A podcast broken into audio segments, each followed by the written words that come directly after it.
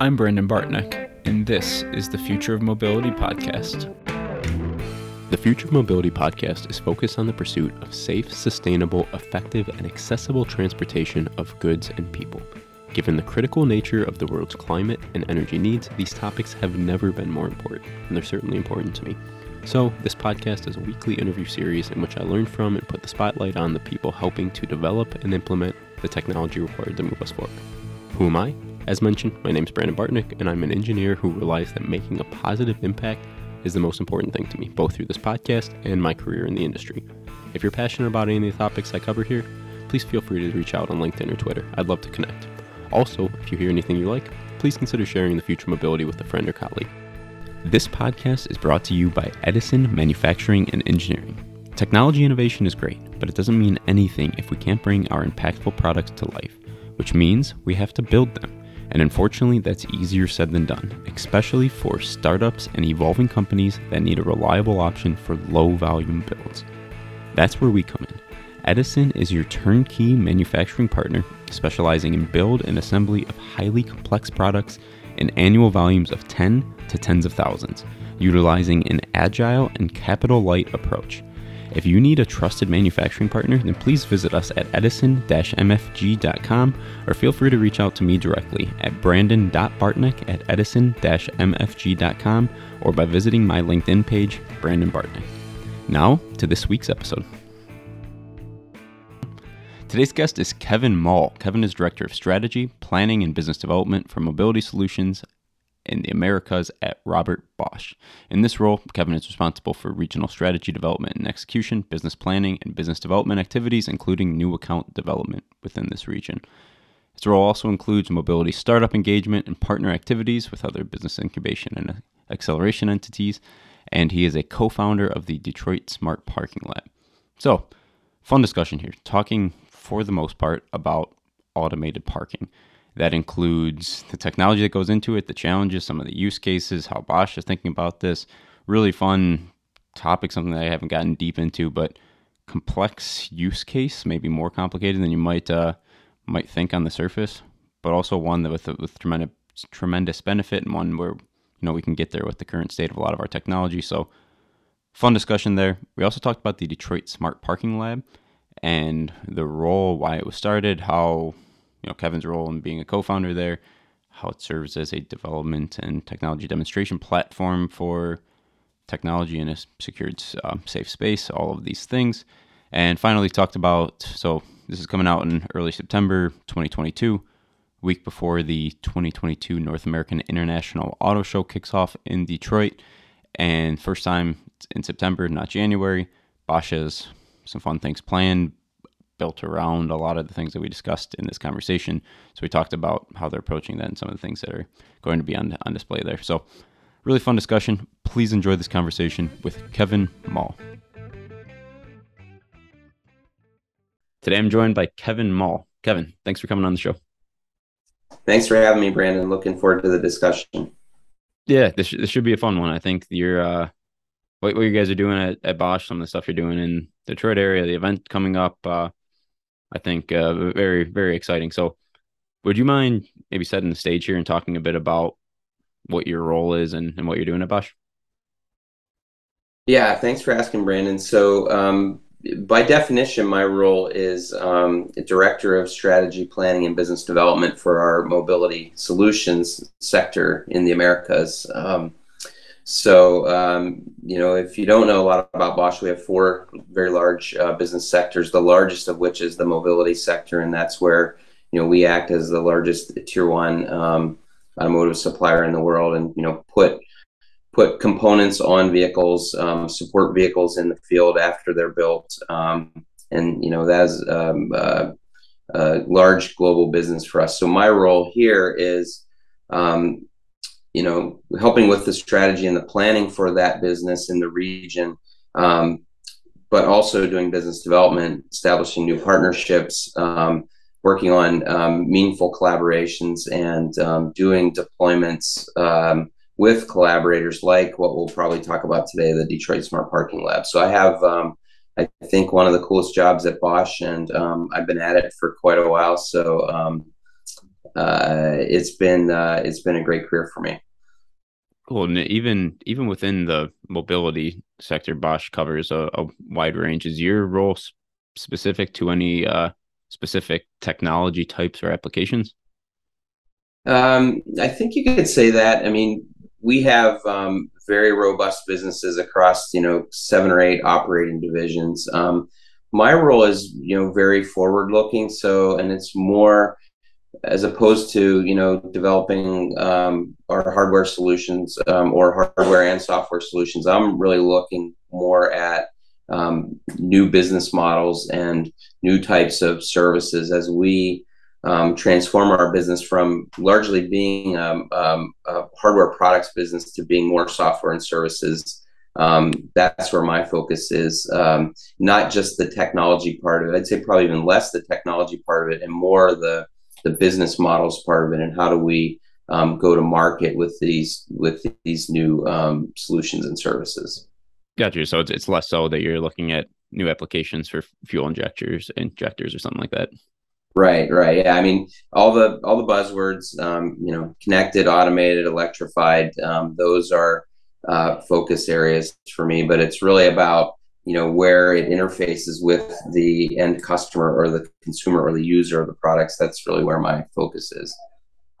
Gotcha yeah maybe it'd be interesting to talk kind of at a at a high level how you how you've thought about this. So this mobility sector exciting time right now certainly a lot that you mentioned connected automated electrification going on. It's in automotive it's commercial vehicles off highway it's uh, micro mobility there's the way people are getting moved. I mean, I, I, often say I started this podcast two and a half years ago thinking, yeah, maybe I'll do 10 episodes and I'll cover kind of the, the, the big topics and we'll move on. I'm 100 and whatever in. And I feel like I'm just scratching the surface because uh, once you get into this, you realize there's so much exciting stuff being done and so much potential to potentially advance and transform the way that people are getting around and goods are moving. So, given this huge ecosystem, how how have you thought about trying to make sense of that and try to find ways to position Bosch for success?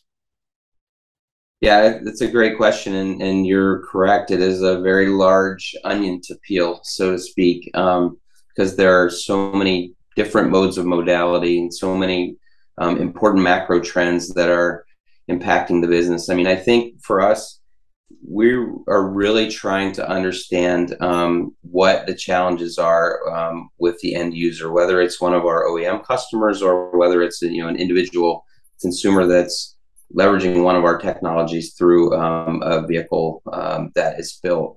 Um, so you know, big companies like ours are often guilty of coming up with some great GWiz technology and then trying to go out and find a, a problem to solve with it. Um, so my role is really the opposite of that is to really try to find out where there's a critical need and then figure out how a Bosch solution could either directly address it or how it could be adapted to address it. Or maybe we combine a couple of technologies together to address a unique um, and emerging challenge. And, um, you know, parking is a great example of that. You know, it, at face value, it doesn't seem like a very sexy topic, but when you think about it, you know, every trip starts and ends with parking, right? Whether and it doesn't matter what modality of transportation you're, you're talking about, really. Um, and it really is a place where um, a couple of things converge. These large trends, like connected, automated, electrified, they all converge in a parking use case. It's also um, a very interesting convergence of where infrastructure and mobility converge because you've got um, a vehicle or a person driving a vehicle um, interacting with the built environment. Um, and, you know, a lot of the emerging technologies, whether it's on the road or off the road, are now focused on how does that mode of mo- mobility um, interact with the built environment. And I think there's a ton of room there. And we've, you know, been putting a pretty decent chunk of energy against um, a parking use case, for example how, how do you think about the complexity of this problem? So we, we often talk about, you know, long haul on highway driving is very different than urban driving, which is different than suburban driving for for automated vehicles. Um, when I think about parking, I mean, I, I think it's kind of two conflicting thoughts that immediately come to mind. One, slow speeds, stationary objects for the most part um, seems relatively simple. At the same time, the most stressful aspects of much of my drives are the parking because those uh those seemingly simple environments end up being quite dynamic more often than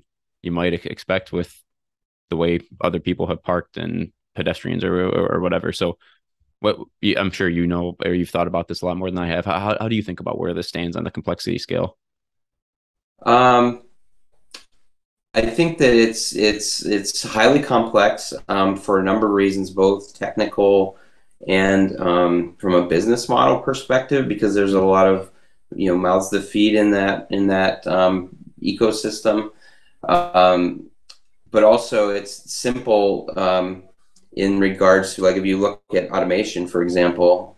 Um, as you already said, you know, moving a vehicle in a low speed environment is a lot easier than it is, you know, out on an open highway where there's so many variables throwing at you. So I think it's a combination of of easy and hard. Um, I also think that um, from a um, sustainability perspective, um, it's very hard uh, because you know real estate developers are trying to figure out how to optimize, you know um, their properties to you know if, if I think most real estate companies if they could avoid parking garages altogether that would that would be a beautiful thing for them. For the consumer you know there's stats that say you know 30% of the vehicle's emissions are are related to people driving around looking for parking spaces. Um, and that also is a huge you know uh, time challenge for the driver that's you know looking for the space as well. So there's so many factors converging, I think you know I would put it pretty high on the complexity scale. Yeah, I, I, I certainly agree. Maybe uh, I'm trying to think about best way because I think there's many different things we can dive deep into here. Maybe the, the speaking about the Detroit um, Smart Parking Lab would, would be a good a good good place here. Can, so can you talk about kind of what what exactly is this and what's what's kind of the objective behind this development? Yeah. Yeah, um, thanks for asking that. So the Detroit Smart Parking Lab um, is uh, something that we formed Bosch that is in collaboration with Ford Motor Company, um, Bedrock Management Services, who's the largest property developer in Detroit, and um, the state of Michigan's um, Economic Development Corporation. And what we've um, created is an open innovation platform for um, companies large and small to come and you know innovate together and collaborate with each other on um, solutions that you know we say parking inspired mobility solutions including ev charging infrastructure and first and last mile logistics. So it's a physical parking garage that's you know owned and operated by bedrock in the corktown neighborhood of detroit which interestingly is positioned you know right in between downtown Detroit, where Bedrock has had an amazing impact on the city over the last 10 or so years, and Corktown, which is where um, Ford is developing the Michigan Central development, um, which will you know become the headquarters for all of its smart mobility activity. So the garage is right there. We have the entire ground floor dedicated to the parking lab, and that's where um, this innovation and collaboration happens. Can you can you say why I guess why why was this the form that it took? So if, if you're trying to advance and demonstrate um, technology, can, can you speak how what was it just obvious of hey let's get a parking structure and let's have uh, a, an open space here? What, what did that ideation process look like? Yeah, it was not initially obvious, but it, it became obvious, and I'll try to explain that. So, um, in the summer of 2020. Um, Bosch was looking to deploy a technology that we have called automated valet parking, which uses sen- sensors in the infrastructure to um, direct a driverless vehicle from a drop off point to a parking spot and then back to a pickup point. Um, we collaborated with Bedrock and Ford in this same parking garage to do the demonstration of this technology. And, um, you know, that in itself was an example where you have a a big tech provider like Bosch, a you know large global OEM like Ford, and a big property developer Bedrock, all working together on trying to solve a mobility challenge, and which is you know this parking use case. Um, the project went great. We learned so much from each other, um, things that we would not have learned on our own. You know, Bosch could deploy this technology in one of our, um, you know, labs in Farmington Hills or, or um, Plymouth here in Metro Detroit. Um, but doing it in a real parking garage is, you know, extremely meaningful. And doing it with an operator of a parking garage um, and OEM uh, really, really, you know, added a lot of value. So when that project was done, we were all kind of looking at each other like, well, you know, we don't want this party to end. What what can we do to keep it going? And we can see the idea of the lab where lots of projects like that one could manifest themselves in this real world environment, and we could make ourselves available to you know primarily startups but other companies that were looking to to do this kind of work. We create an environment where we're all available um, to collaborate. And you know selfishly for bosch it gave us a chance to continue deploying our own technologies but it also gave us a great look at you know the really creative new impactful technologies that were coming into this domain. So it was just really a win-win for us and then add on the collaboration with these great partners in the state of Michigan. It was, um, you know, that's when it became obvious that we need to do it. Gotcha. Yeah. No, I, I want to talk about kind of what's what's going on at the Detroit Smart Parking Lab now, but I think taking this uh, automated valet parking uh, demonstration case and, and, digging a little deeper here would, would be interesting. Yeah. So, one kind of what what was the intended outcome? What what has been the outcome from there? Was that kind of a demonstration for Ford that hey, this this Bosch technology is is ready to go. Let's pick a model year and let's start to get this thing into your vehicles in the future. What what was kind of the hope coming out of that?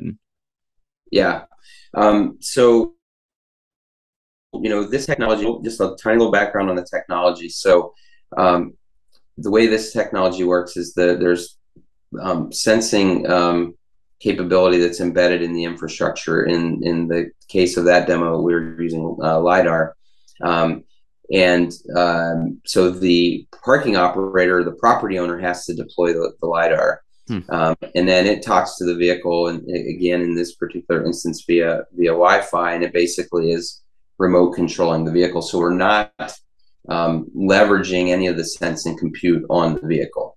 Um, so it's a little bit of a different approach. We don't really call it automation; we call it automated um, for that reason. Um, but there's, you know, we know somewhere down the road um, that even the smartest autonomous vehicle that's doing everything on its own is still going to need to communicate with the built infrastructure um, to know where parking is, um, to know how to, to, to find it, know what spots available. Um, so our mission was to inform the OEM, in this case Ford, and the the property development community of what they need to do to enable this technology. And for Bosch, we need both of those parties lifting at the same rate.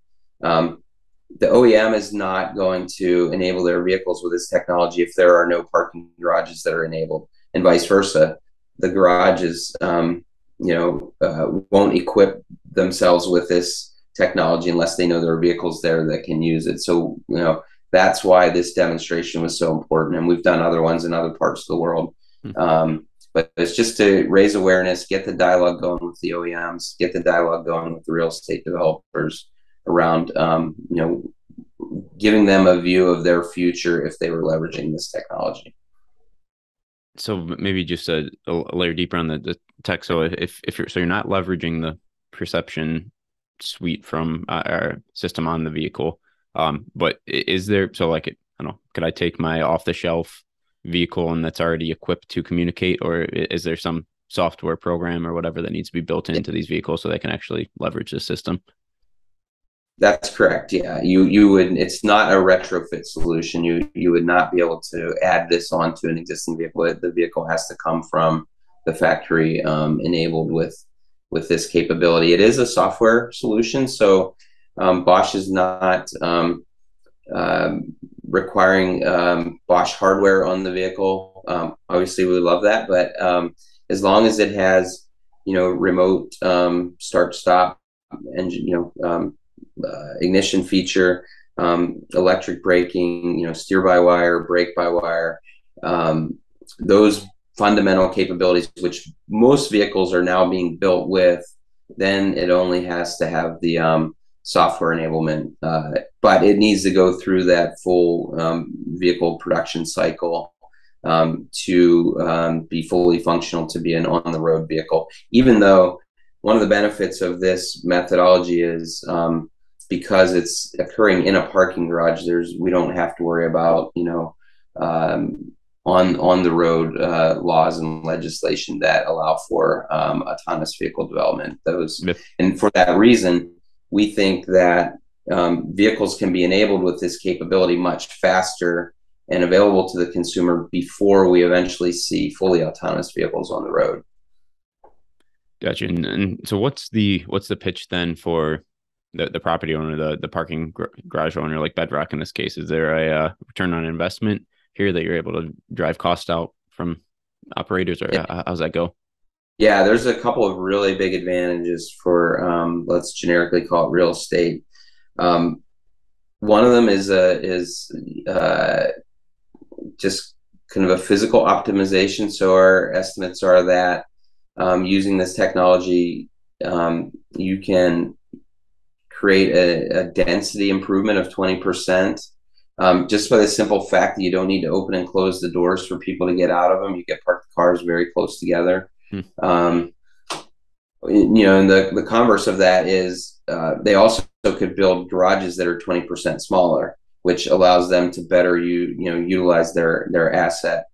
Um, so that's a big one. Um, the second one is from a consumer standpoint, um, being able to offer um, a, a, garage with an amenity like um, automated valet parking, where the driver just pulls up to the garage, steps out, sends the vehicle off to park with their smartphone, vehicle goes and finds its spot in the garage. And then when they you know even if they're just on their way back you know let's say i'm leaving the the detroit lions game i can say you know i want my car ready when i get back to the garage and it's sitting there waiting for them. Um, so that's a, a big um, attraction for customers to, to um, park at that location. Um, and then there are other you know seemingly more basic but equally transformational things. Like imagine a garage that doesn't have any human being in it because people aren't parking, you know, then you don't have to worry about lighting. You don't have to worry about um, certain elements of security. You don't have to worry about having a service go in and clean the garage and empty the trash cans um, because the vehicles are just moving around in there on their own. Um, you could also start to add services where while the vehicle is is there, the infrastructure could move it on and off of a charging station, for example. So now you're optimizing your charging infrastructure. You mm could move it to and from a car wash. Um, so there's all these services that can be enabled um, by the operator of the garage, in addition to the other, you know, really meaningful ones like you know smaller footprint, better sustainability, that sort of thing. So we think there's you know wins across the board for the real estate developer and the parking operator. Yeah, it's, it's cool. It sounds like uh, definitely a key enabling technology. Yeah, I mean, I, I hadn't thought that far down the line to think about. I mean, things like charging um, utilization, but certainly makes sense. I mean, if someone goes and parks overnight, their car's stuck there, and they're gonna, I don't know, be, be done charging in a few hours, but then they're stuck utilizing that charger. But if you have the ability to go in and remotely move vehicles in an acceptable manner, then that changes the game there yeah, we think that one, you know, we're we're really looking hard at that use case. We've got a demonstration of that combination of, um, you know, automated vehicle movement along with, um, uh, in the case of the lab, we have uh, wireless charging deployments there as well, so we can kind of get people thinking about watch, you know, they watch the car move on its own on and off of a wireless charging station. You really start to to understand and appreciate the benefits that that can provide for the consumer and for the um, for the infrastructure provider. Yeah, that's a good point. I mean, what wireless charging too um, on its on its surface, it has some good advantages. I don't know, thinking in my in my garage, but at the same time, it's not that big of a challenge for me to just grab the plug in. I mean, it's more of a convenience thing than anything, but it is in these situations when you're adding automation to the mix.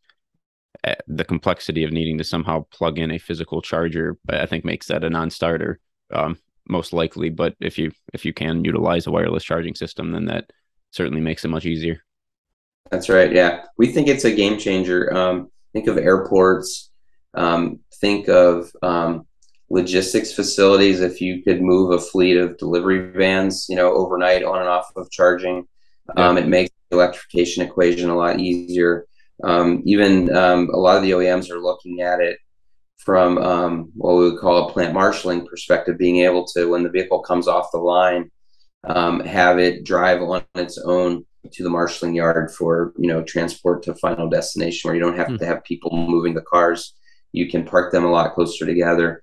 The other really fascinating use case that we um, looked at very closely in the garage uh, in the smart parking lab was with um, Enterprise, um, who has the you know Enterprise Alamo National rental brands. We sh- we demonstrated this automated valet parking technology, moving the vehicle through what they call the quick turnaround process, where the vehicle gets fueled and, and cleaned and car washed between rentals. We simulated that whole process in the lab and proved that it could be done to move the vehicle through these stations without a human driver. Um, think about somebody like Enterprise who's got you know over a million cars in their fleet. Every time a human being has to touch that car and move it, it costs costs money. Um, so, I mean, the the the operational optimization optimizations that something like this offers um, is really meaningful in that domain as well. So, what would I mean? I certainly from a uh, sales process perspective, the ability to have a live demonstration speaks volumes. Uh, kind of the actual technology and showing and letting the customer, the potential customer, um, connect some dots and, and realize how this thing could actually be utilized. I'm, I'm imagining that the uh, situation that you just explained you're able to do in the Detroit Smart Parking Lab. Um, what what would something like that look like if you didn't have this dedicated facility? Would you have still been able to do a demonstration for enterprise, or how how would you have gone by, gone about that? Yeah, um, it it it made it a, a lot easier to do it because we had a dedicated secure environment. Um, we had, you know, I haven't really talked about this yet, but the role of the state of Michigan, um, um, aside from just being a great collaborator, is they've made um, grant funds available through their Michigan Mobility Funding Platform. So the companies that want to come and test in the lab um, can apply for for a grant and and get funding to help them. Of course, you know, enterprise is a very very large organization. They don't necessarily need to depend on grant money to do things, but the fact that um, there was some funding available to assist this de- deployment, it just, you know, when all these things stacked up, you know, we kept removing barriers to doing it, and and finally we said yes, let's go do it. And then being there, being in close proximity to their airport operations, and getting subject matter experts from the airport to come over and look at it, and you know, we we went to great lengths to create props in the lab um, to simulate the car wash, for example. All the things you have to think about an automated vehicle moving through a car wash. There's like hundreds of variables that you don't even really think of or appreciate until you watch the car go through you know this simulated space with no driver in it. And you know what happens if these things you know happen in the process? So um yeah. really really fascinating in uh, the learnings that we got in doing that together.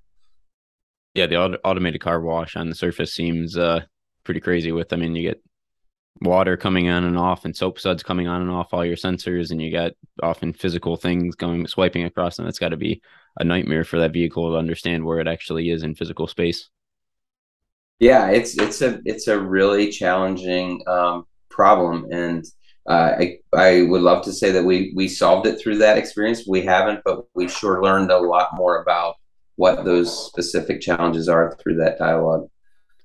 Cool. So are there any other applications for this automated valet parking or other automated parking kind of outside of the garage environment um, that are worth talking about? Yeah, I mean, I think that we're we're scratching the surface on on the applications, and you know, the the smart parking lab, just by its physical nature, it's it's looking at parking structures. But when you try to take this technology, you know, outside to a surface lot, for example, with you know exposed to the weather and so on and so on you know there's a whole bunch of other challenges um, that come into play so um, we will continue to look at that as well but um, you know the parking challenge is not just the movement of the vehicle. You consider the, the gate systems and how do you move vehicles in and out, and how do you um, automate payment processes. Mm-hmm. Um, for um, you know parking app providers, you can you know tell the consumer where the parking garage is or where the parking lot is, but you can't necessarily you don't necessarily have visibility inside the garage to where the spaces are available, nor do you have the ability to maybe reserve certain spaces. So um, that's another challenge we're tackling in the lab, working with um, company like Arrive, um, who is a you know parking technology provider, and um, how do we use cameras that we've embedded in the environment to um, um, be the eyes of the solution and say, here's an available parking spot, here's how you find it, um, or for example, here's a charging station that shows on the charging network that it's available, but um, you know there's a, a, a gasoline powered vehicle that's you know iced that spot and it's just not plugged in, so it looks like it's available. So there's all of these combinations of of technologies and use cases that we are exposing at the lab, um, and you know our goal is to to create this environment where companies can come in and everything they need to test is there, whether it's cameras or you know eventually we're going to have a local 5G deployment there where people can test 5G to communicate with the vehicle. Um, there's just so many different challenges. One of the unique ones, uh, kind of an add-on to that um, parking app with the cameras, is is um, being able to identify if handicap spot is available in the garage. And if it is, if there are, I mean, of course, there would be handicap parking, but are they wheelchair accessible? And where is that parking spot um, uh, in perspective to uh, the building ingress and egress? Is it next to an elevator? Is there, is there a door where it's easy to get out? Like you can make all that information available through the parking app, and that's a you know a part of our community that you know um, I think is underserved in a lot of ways, and this is you know bringing new capabilities um, to their use cases as well. So uh, it seems like the, the sky's the limit on the number of different use cases and technologies that we can tackle in the lab and around parking in general. How do you make, and you, you touched on earlier, there's technology challenges and there's business model challenges. And as you're explaining these different, some of these different use cases for parking in like this handicap situation, there's so many different potential people who could benefit from a, solu- a solution like this, right? But there's also, I imagine, a lot of people around the table with different bits and pieces of this who you need buy-in from, and um, whether it's yeah. an investment or what, how, how do you think about trying to navigate this complex business environment to actually pull a solution together so you don't just sit and turn your wheels with a great idea yeah. that never actually goes into production? Yeah, great question. And, you know, that's where going back, you know, to my introduction, even, you know, the, some of the things that I focus on is the, the technology um, path has to be in parallel with the business model path.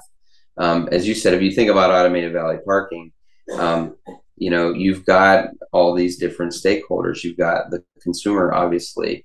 You've got the parking operator. You've got the, the real estate um, entity that owns the garage. You've got um, the OEM that is, you know, enabling this capability through their vehicle. You've got Bosch, who is, you know, providing the technology to the vehicle and is kind of the middleware between the vehicle and the garage. Um, every one of those stakeholders wants um, to benefit in that transaction. Um, and having an environment like this where we're bringing all of us together to, to look at this and study it um, just facilitates that dialogue and it, it, helps us each kind of advocate for our own position um, in that ecosystem. And um, that is also what is really compelling about about the lab is it it, it facilitates and creates that dialogue um, in addition to trying to solve the technology challenges. Yeah. Yeah it's, it's cool. Definitely uh, an area that needs attention uh, would what other uh, Bosch technology or general technology is deployed in the, the smart parking lab that uh, that you would want to highlight? Yeah, thank you for asking. Um, so I, I, referenced the cameras. So um, Bosch, through our um, building technologies um, business, we have really robust portfolio of um, video um, capabilities, you know, um, video as a sensor, uh, we like to call it. Um, so that network of cameras that's deployed is actually powering four or five other um, technology demonstrations. Um, I, I, referenced Arrive. Um, we're doing a project with a company called Yoshi that's using those cameras to power their solution to bring remote um, charging and vehicle service to the vehicle in the garage. Um, we've done some work with um, Enterprise on um, curbside management, where we're using the cameras to to help understand, you know, how to inform their shuttle bus operations of how many people are waiting and how long they've been waiting. Um, so cameras are big. We've deployed our own um, charging infrastructure. We have a, a portfolio of um, level two and, and uh, DC fast charging solutions that um, we uh, bring to the market. So some of those level two solutions are in the garage. Um, we've got an e-bike um, charging infrastructure solution. So um, Bosch um, builds the um, powertrain and, and, batteries and battery management systems for e-bikes. So we integrate with the bike OEMs like Trek. Um, so we have a demonstration of a charging um, solution for e-bikes that's coming out of Europe that we've deployed in the lab and, and are testing and demonstrating. Um, we have a technology called RideCare, which is an, um, a um, solution for um, interior vehicle monitoring for um, things like smoking and then also damage detection. We've got a solution called Perfectly Keyless that you know provides vehicle access via the smartphone. And then we've got a couple of sensors that um, are deployed there that are um, measuring air quality and also um, using acoustics to um, to do things like um, you know monitoring ambient noise levels, but also do some traffic counting um, type type things. So um, and that's just the the hopefully the tip of the iceberg of what eventually Bosch will deploy in the lab. Yeah, that's awesome. W- wide range of certainly re- relevant topics, and maybe uh, I don't know, somewhat somewhat self interested question, but I am I'm curious when I hear something like this. So, um, I, I think you know I mentioned before when we were talking. I'm, I'm now I'm with Edison, who's focused on build and assembly of uh, complex mobility products, which is a nice kind of streamlined. This, this is what we do. There's a lot more to it in the background, but for now, this is what we do, and it's it's so simple. Previously, in my prior life in an engineering services company, it was you know, come in and it's okay, what do you guys do? And it's essentially anything. We develop products throughout the entire vehicle, whether it's propulsion systems, full vehicles, assisted automated connected vehicle technology, testing, validation, everything. And that's just that's nowhere near the, the realm of what Bosch does, right? and right. You, are talking about um, all these different places, even within like this this relatively small use case of, of parking situations in which you have you open up the coat and you have a hundred things to pick from, right? How how do you personally go about you know approaching these conversations? And you know if you get someone to ask okay what do you guys do? the, the answer is legitimately just about anything in in the vehicle but that doesn't do anything to actually move the conversation around right? That doesn't help you get to a, a an answer a solution to a problem. So can, yeah. can you speak to how you've uh, evolved kind of and learned through that process of how you actually approach these situations yeah i mean it's interesting so um, externally, um, I gave some some I think some good examples earlier of you know projects with folks like Ford and Bedrock and Enterprise and so forth.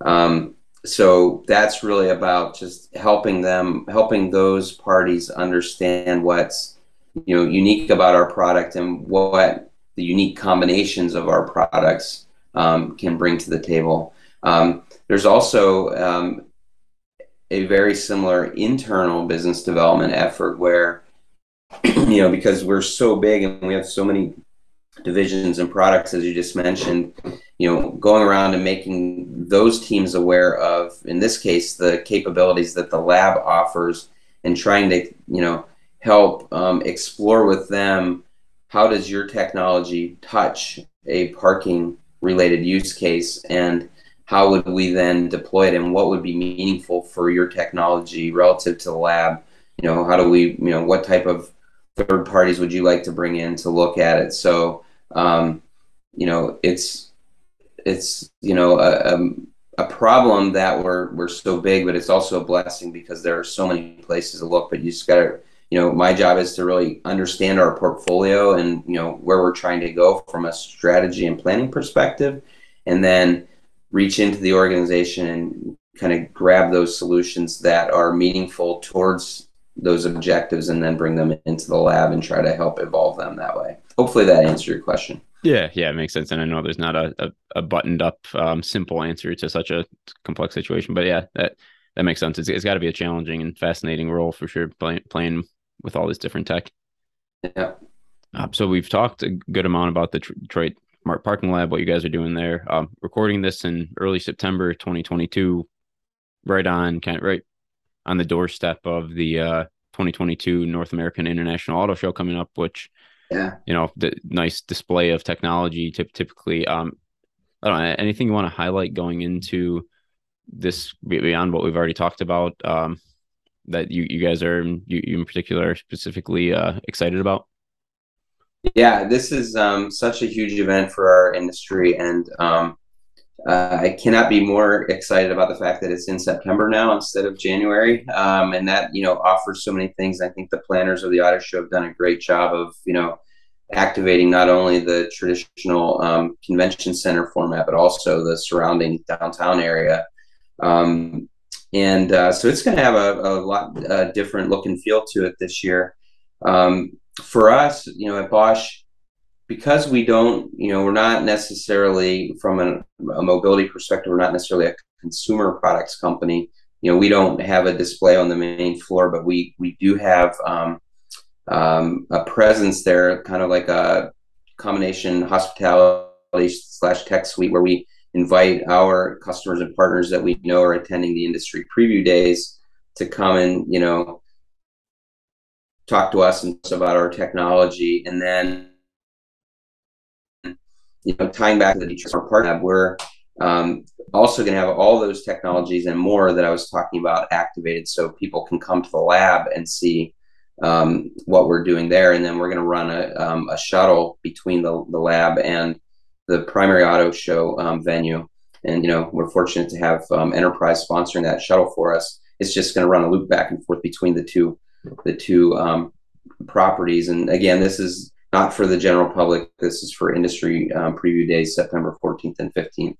Um, but you know, we're excited um, to be back after a couple of years off um, due to the pandemic, and um, you know the the activations that are going to be downtown and the OEMs that have chosen to continue to participate. You know, will be there in force, and we will be there alongside of them, trying to um, promote the event and promote our own um, activations as well as our collaboration with Ford and Bedrock in the state at the Smart Parking Lab.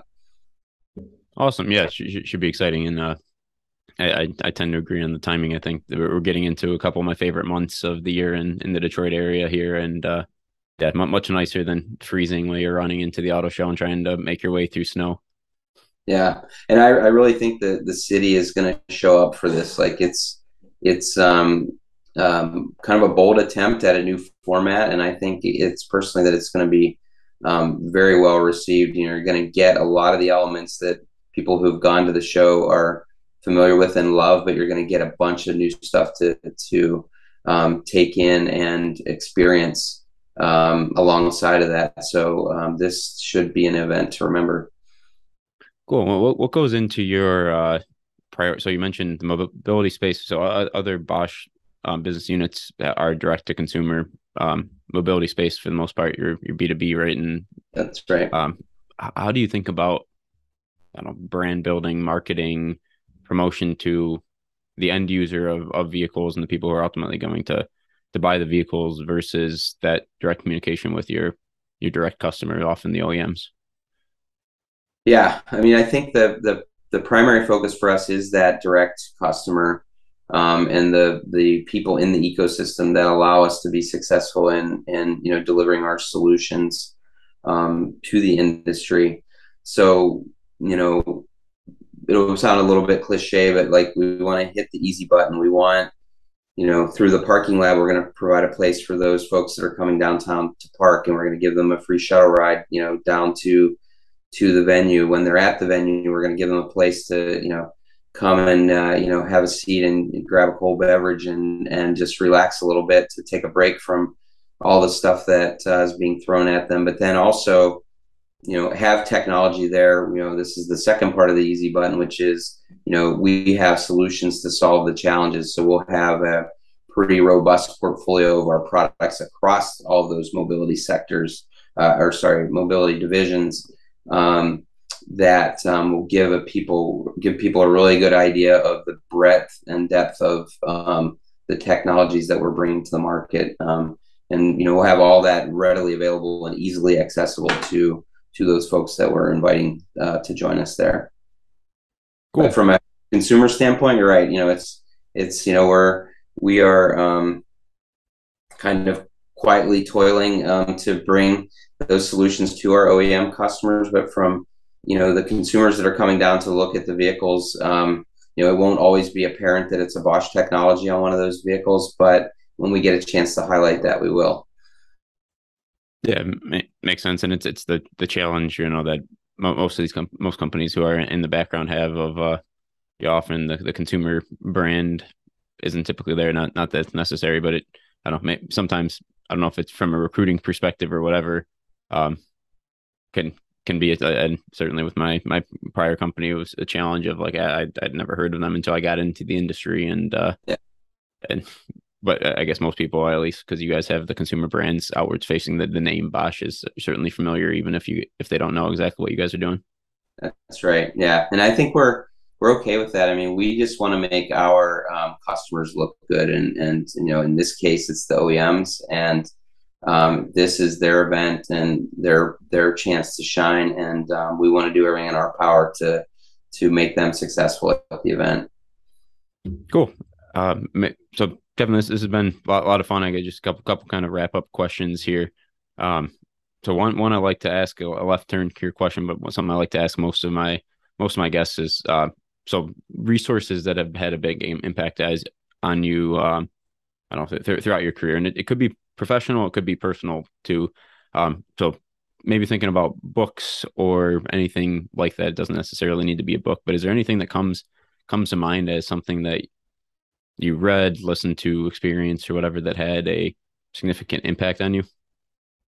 Yeah, I um I probably will have a little bit of an unconventional answer here. Um, probably the book that I've read that that um, has really resonated is not a business book. It's um, it's the biography of um, George C. Marshall, the um, you know um, the great military mind of of World War II, and not even necessarily the the the military part of it, but all the challenges that he went through um, through the Marshall Plan, trying to rebuild after the war, and hmm. and um, kind of the you know the the the global power structure, and um, you know trying to get people to do things that they they don't didn't really want to do at that time. Um, there are so many ties to what we do in the business world, and um, just you know, the book was like, you know, six inches thick and it took me forever to read it, but uh, it was, it was really powerful. So um, that one stuck with me. And, you know, I'm from Pittsburgh. He's a Pittsburgh guy. So I had that little bit of a, a connection as well. So I would recommend that one.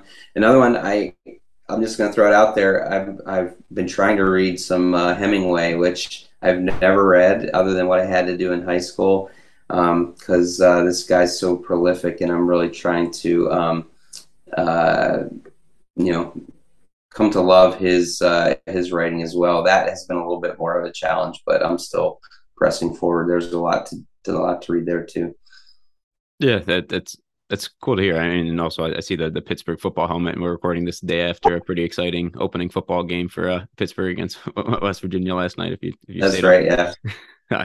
but uh, but yeah, that, that's that's interesting to hear. I mean, so I I'm, I'm still on the the earlier side, side of the career, but I, I found even that like you know the first when I was in college and kind of early early career stage, it was uh more kind of black and white, kind of tactical business. Like, hey, here's here's how things work. Um, here's kind of a playbook you can follow, which had the biggest impact. But now, as I've gotten into more complex roles and there's less uh kind of black and white problem solving, it's more about frameworks and thinking about kind of by analogy how some someone like you mentioned Marshall or like I went on a uh, I forget exactly what they called it, but I was at Gettysburg a few months ago to work walking through the battlefield with uh, a leadership program learning about from what these individuals experienced, uh, how how you can apply those principles of business, and that I don't know. It seems like at, at some point I saw an inflection point, at least in my own uh, own life, where those types of things become more impactful than the the kind of pure playbook things.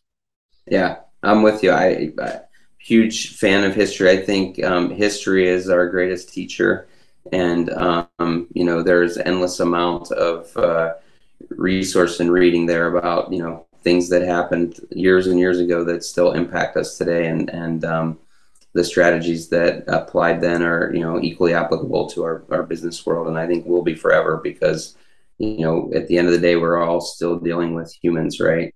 Yeah. Um, so uh, that's where I get my motivation and, and learning is through history.